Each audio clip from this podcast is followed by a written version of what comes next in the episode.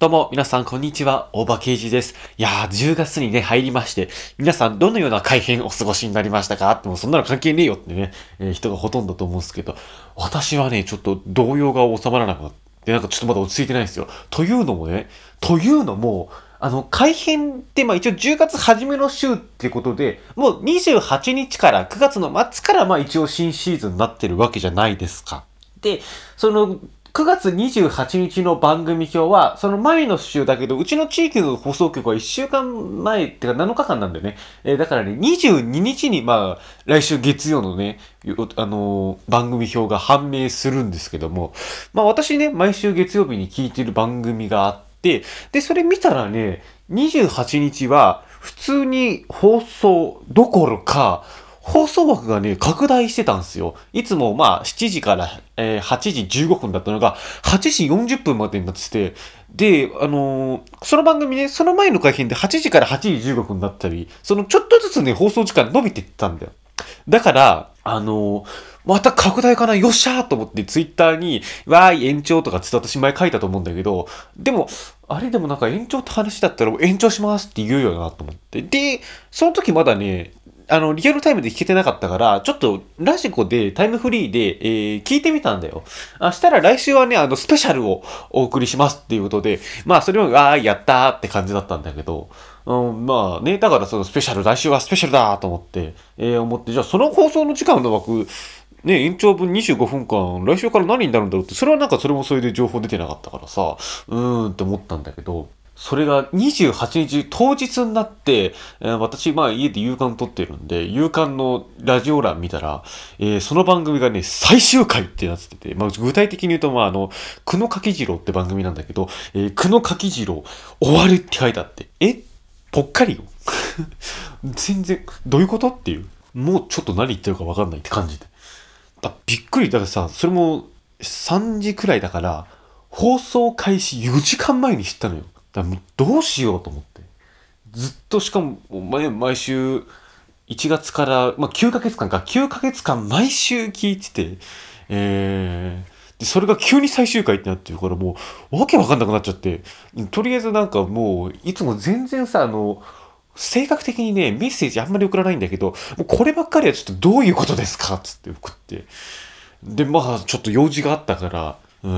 ん、出て、で、帰ってきて、ご飯食べて、もう最終回はちょっともうリアルタイムで聞こうと思って、放送を聞いたら、あのーさらっと最終回って言い始めて、おいおいおい、ちょっと待ってくれよって、まあ知ってたけどもっていう。だから普通、なんだろう、1ヶ月先生1ヶ月前とか、せめて1週間前とかじゃん。あと、まあ、放送数回残した段階で、えー、まあ、終わりますって言うじゃん。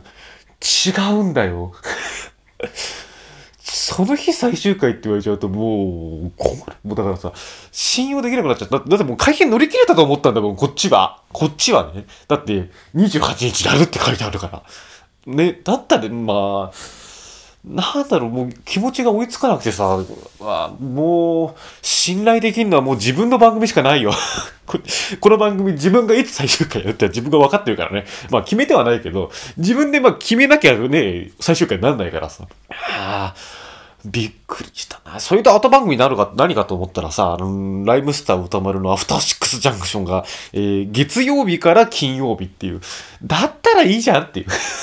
だったらなんか継続できなかったのかなと思ったら、いまいちなんだろう、終わりの理由とかもさ、いまいち言ってくんなかったから、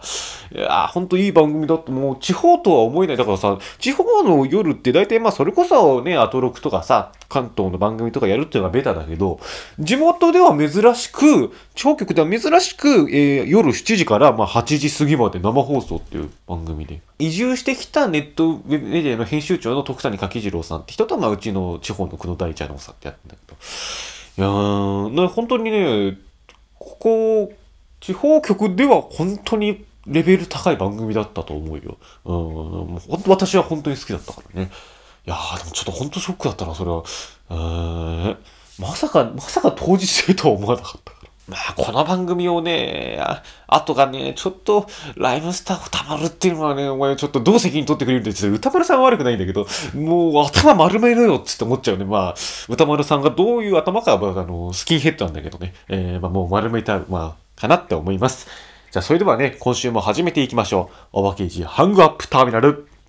第34回。いや、ほんと急に終わるっていうのは心臓に悪いよね。うーん。まあそういう逆で半沢直樹がもう、半沢直樹の最終回もね、あって、まあまああれはもう10話で終わるっていうから、むしろあっちはいつ始まるかわかんなかったから、もう4月からいつから見れるんだろうと思ってずっとワクワクしたから。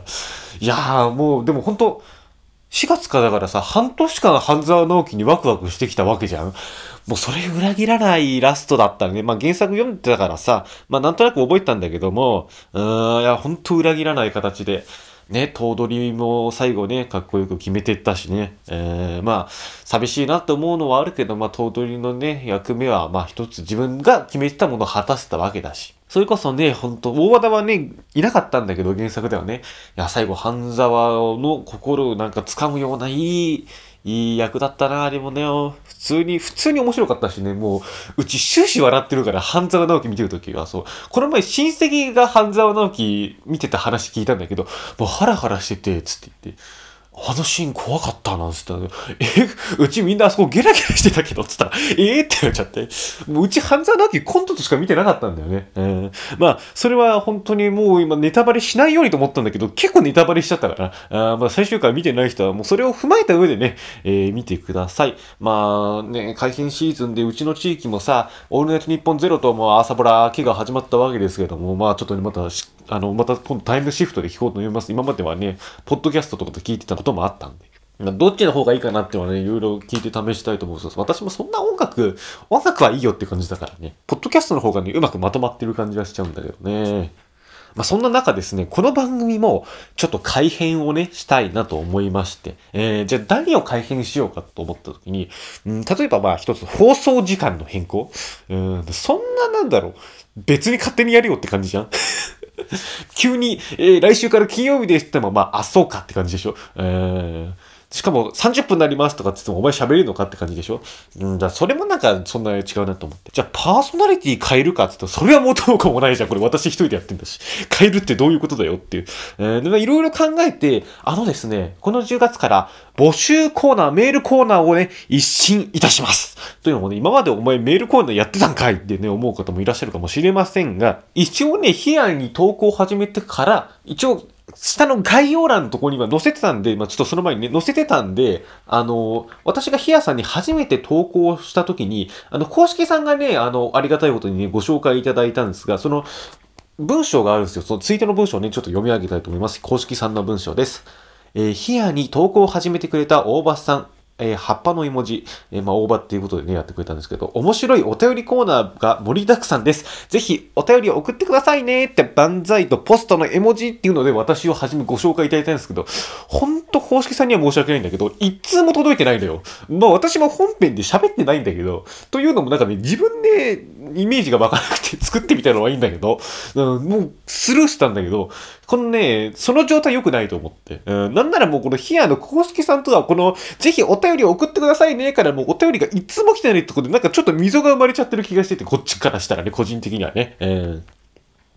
まあ、そんな中、ちょっともう、だから、ここで一新して、えー、どんどんコーナーも盛り上げていきたいなと思うので、えー、まあ、一つ、三つ今回考えてきました。えー、この後ちょっとご紹介いたしますよ。それでは一つ目のコーナーです。みんながミュージックティーチャー。ということでね、えー、日々音楽を超変色している私、大場に、えー、リスナーさんからサブスクで聴ける今一押しの音楽やハマりそうな曲を教えてもらい、私のミュージックセンス、音楽の幅を広く高めていくための、えー、コーナーです。本当私、全然あの、普通の曲を知らないんですよ。私の音楽の一番は、あの、藤山一郎とか言って、まあ、昭和30年までの曲なんですよ。昭和初期から30年くらいまでの曲をよく聴いてる。で、今最近の音楽っていうのが全然、例えばちょっと CM ソングで聞いたことがあるなとか、なんかドラマ、見てるドラマの主題歌でまあ聞いてるなみたいなぐらいのもんで、で、それもそんな詳しくないんですよ。なので、えー、まあ、この偏りをね、是正すべく、もし本当にラジオパーソナリティやったらもう音楽いろいろ知ってなきゃいけないですし、いろいろあの、皆さんの心に響くね、選曲をしないといけないですから、まあ、これはちょっとこのままではね、仕事にするにしろ、普通に生きるにしろあまり良くないということで、皆さんからね、いろんな音楽をね、あの、サブスクのリンクでも、まあ、曲名だけでもいいんで送ってもらいます。それでね、まあ、送ってもらった後、まあ、しっかり聞き込みまして、なんですぐは、ちょっと読み上げられないんですけど、聞き込みまして、えー、まあ、また聞きます。えー、プレイリスト入り、えー、電動プレイリスト入りの3段階で判断して、私が判定するという形になりますね。うん、ちょっと、あの、僭越ながら、あの、自分の、まあ、センスに合うか合わないかっていうのをね、発表させていただきます。まあね、できるだけ多くの曲をね、プレイリスト、電動プレイリストに入れていきたいと思いますのでね。えー、まあ、J-POP だったり、洋楽とかだったり、まあ、例えば、アニメソング、声優さんのソングでも OK です。しかしね、ちょっとね、あの、これだけは、あの、食わず嫌いしたいなっていうのがあって、ちょっとボカルは食わず嫌いちょっとお願いします。ちょっと私は、まあ、あの、判断基準がわからないので、えー、まあ、あの、大体何でも OK です。あの、曲、あの、音楽だけでも OK です。ジャズとかね。というわけで、私を目指せ音楽通への道ということで、みんながミュージックティーチャーおすすめの曲送ってきてください。お待ちしております。これが一つ目。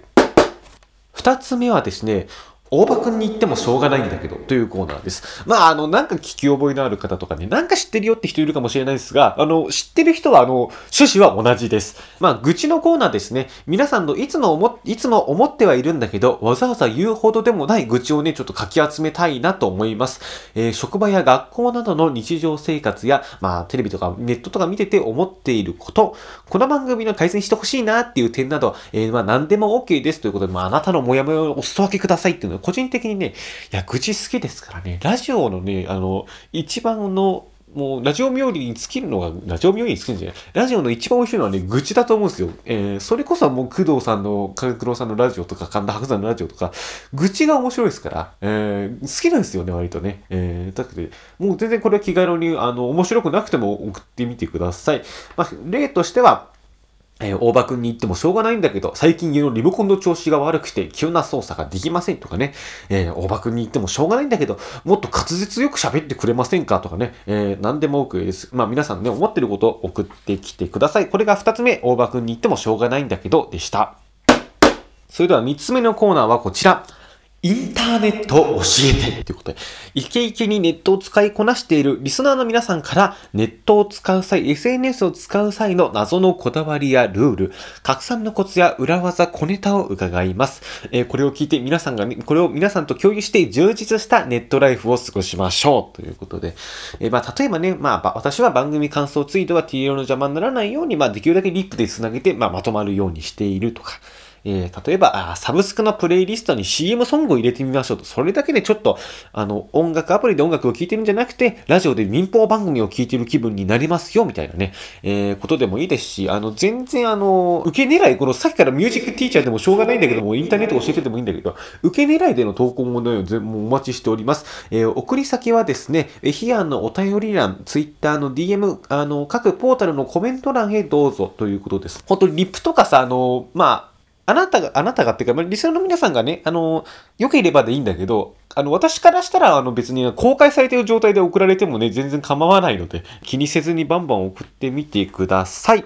えー、もう一回言いますよ。皆さんから、えー、おすすめの音楽を教えてもらい、えー、私のミュージックセンスを高めていくみんながミュージックティーチャー、そして皆さんのモヤモヤ愚痴を集めていく大場くんに言ってもしょうがないんだけど、そして、えー、イケイケネットを使いこなしているリスナーの皆さんから、えー、謎のこだわりやルール、えー、拡散のコツ、裏技、小ネタを伺うインターネットを教えて、えー、この3つをですね、えー、この10月からの新コーナーとしたいと思います。えー、皆さんの投稿お待ちしております。えー、またですね、ちょっとお知らせがございまして、10月15日、えー、次の次第36回の予定なんですけども、特別スペシャル、大場期末試験が近いの巻、みんなのメールで楽させてスペシャルということで、えー、あの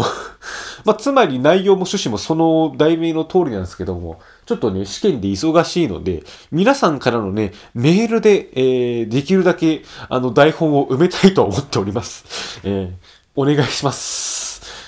えー、そういう趣旨で募集するのひどいやつだけど、ちょっとね、あの、これから、えー、送っていただいたメールはね、10月15までちょっと貯めたいなとは思っております。まあ、もしね、たくさん来たら次週も読み上げたいと思いますが、えー、ぜひともお願いします。特にね、ミュージックティーチャー楽しみにしておりますよ。まあね、さっきはラジオの改編したけど、あの、テレビの改編って基本的にちょっと数週間空くじゃないですか。特番とか入って。特番期があるじゃないですか。えー、で、ここ最近とかさ、見てると、例えば日テレがモノマネグランプリの時期だったでしょ？それでこの昨日が有吉の壁2時間スペシャルっていう、だいぶお笑い関係をさ、やっててさ、あまあすごいなと思うんだけど、もうそれに、それを上回るかのように TBS がこの前の土曜日お笑いの日ってやったじゃん？最近、正月がさ、だんだんお笑いの純度が低くなってきてるのわかる。まああんまりね、お正月ずっとテレビ見てる人もいないと思うんだけども、なんかまあ、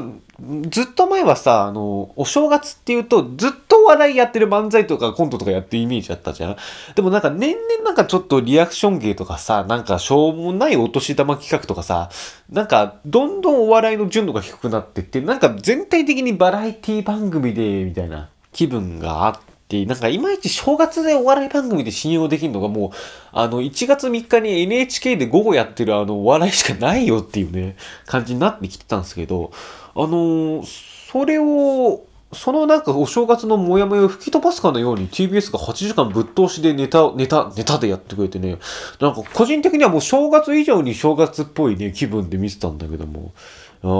いい企画だったね。あれ毎年やってほしいね、本当に。だもうあれを毎年やったら私はもうお笑いといえば正月じゃなくて、えー、9月の末になるからね。でさ、あの日なんかさ、やたら、やたらチョコプラ見てさ、チョコレートプラネットをね、見て、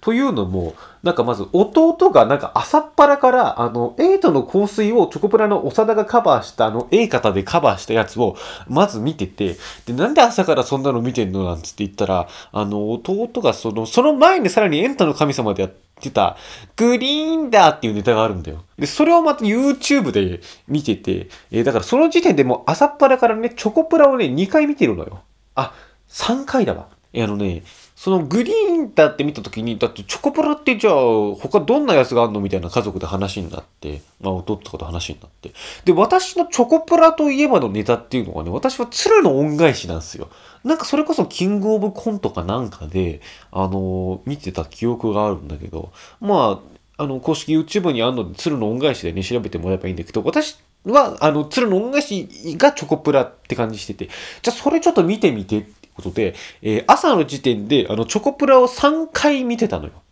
で、その後、あのー、昼なんとなくメレンゲの気持ちつけてたら、なんか最近は、えー、芸人のカバー曲が話題ですとかってなって、またチョコプラの香水カバーが流れたの。その時点で昼までにチョコプラをまず私4回見てんのね。で、その後お笑いの日始まったらさ、あまず音ネタでチェルミコの人とかのやったでしょ？で、その後坂上忍と氷室京介のモノマネが出てきたでしょ？で、その後ベストワンでコントやったでしょ？あの日も私7回チョコプラ見てても私何回チョコプラ見ればいいんだよって気分になって。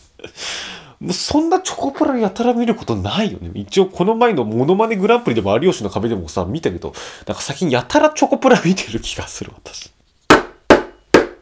まあ、そういう感じで、まあ、ちょっとまた突っ込みたい出来事っていうのがあって、まあ、この前ちょっと学校に行く日があって、まあ、授業を受けて、えー、で、音楽の授業に行ったんですよ。まあ、ちょっと私も先生にちょっと打ち合わせしたいことがあったから、先生があんまり見たことない感じの人と話してる。その、あんまり見たことない感じの人ってていうのが、まあ、男の人で、え、それなりに身長が高くてスラッてスタイルのいい人で、で、えー、それがですよ、ちょっと見た目がね、え、髪の毛をまず一つ縛っているんですよ。ちょっと長めで。で、メガネ、丸い芸術家っぽいメガネをね、知ってるんですよ。なんかちょっとセンスありそう。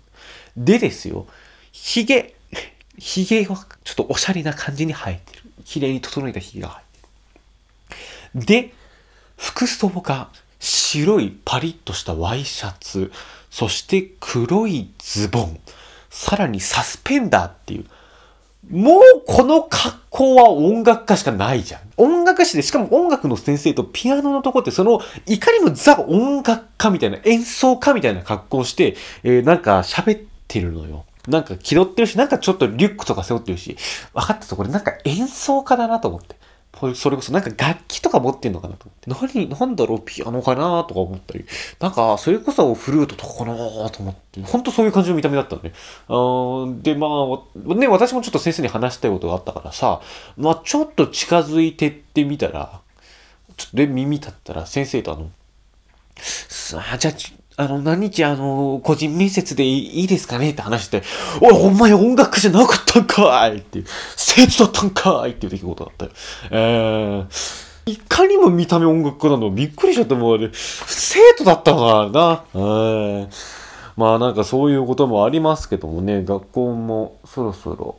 えー、まあ、期末です。もうそれこそ本当に試験が近いので、15日配信予定会、皆さんのね、えー、メールで楽させてスペシャルということで、別に何かスペシャルかって言っても放送時間も一緒ですし、メールがあんまり届かなかったらあんまり普通の放送と変わんないですからね。できればちょっとでもこの日はお願いしたいなっていう感じです。まあ、また来週は普通通り、通常通り10月8日かな、えー、配信できると思います。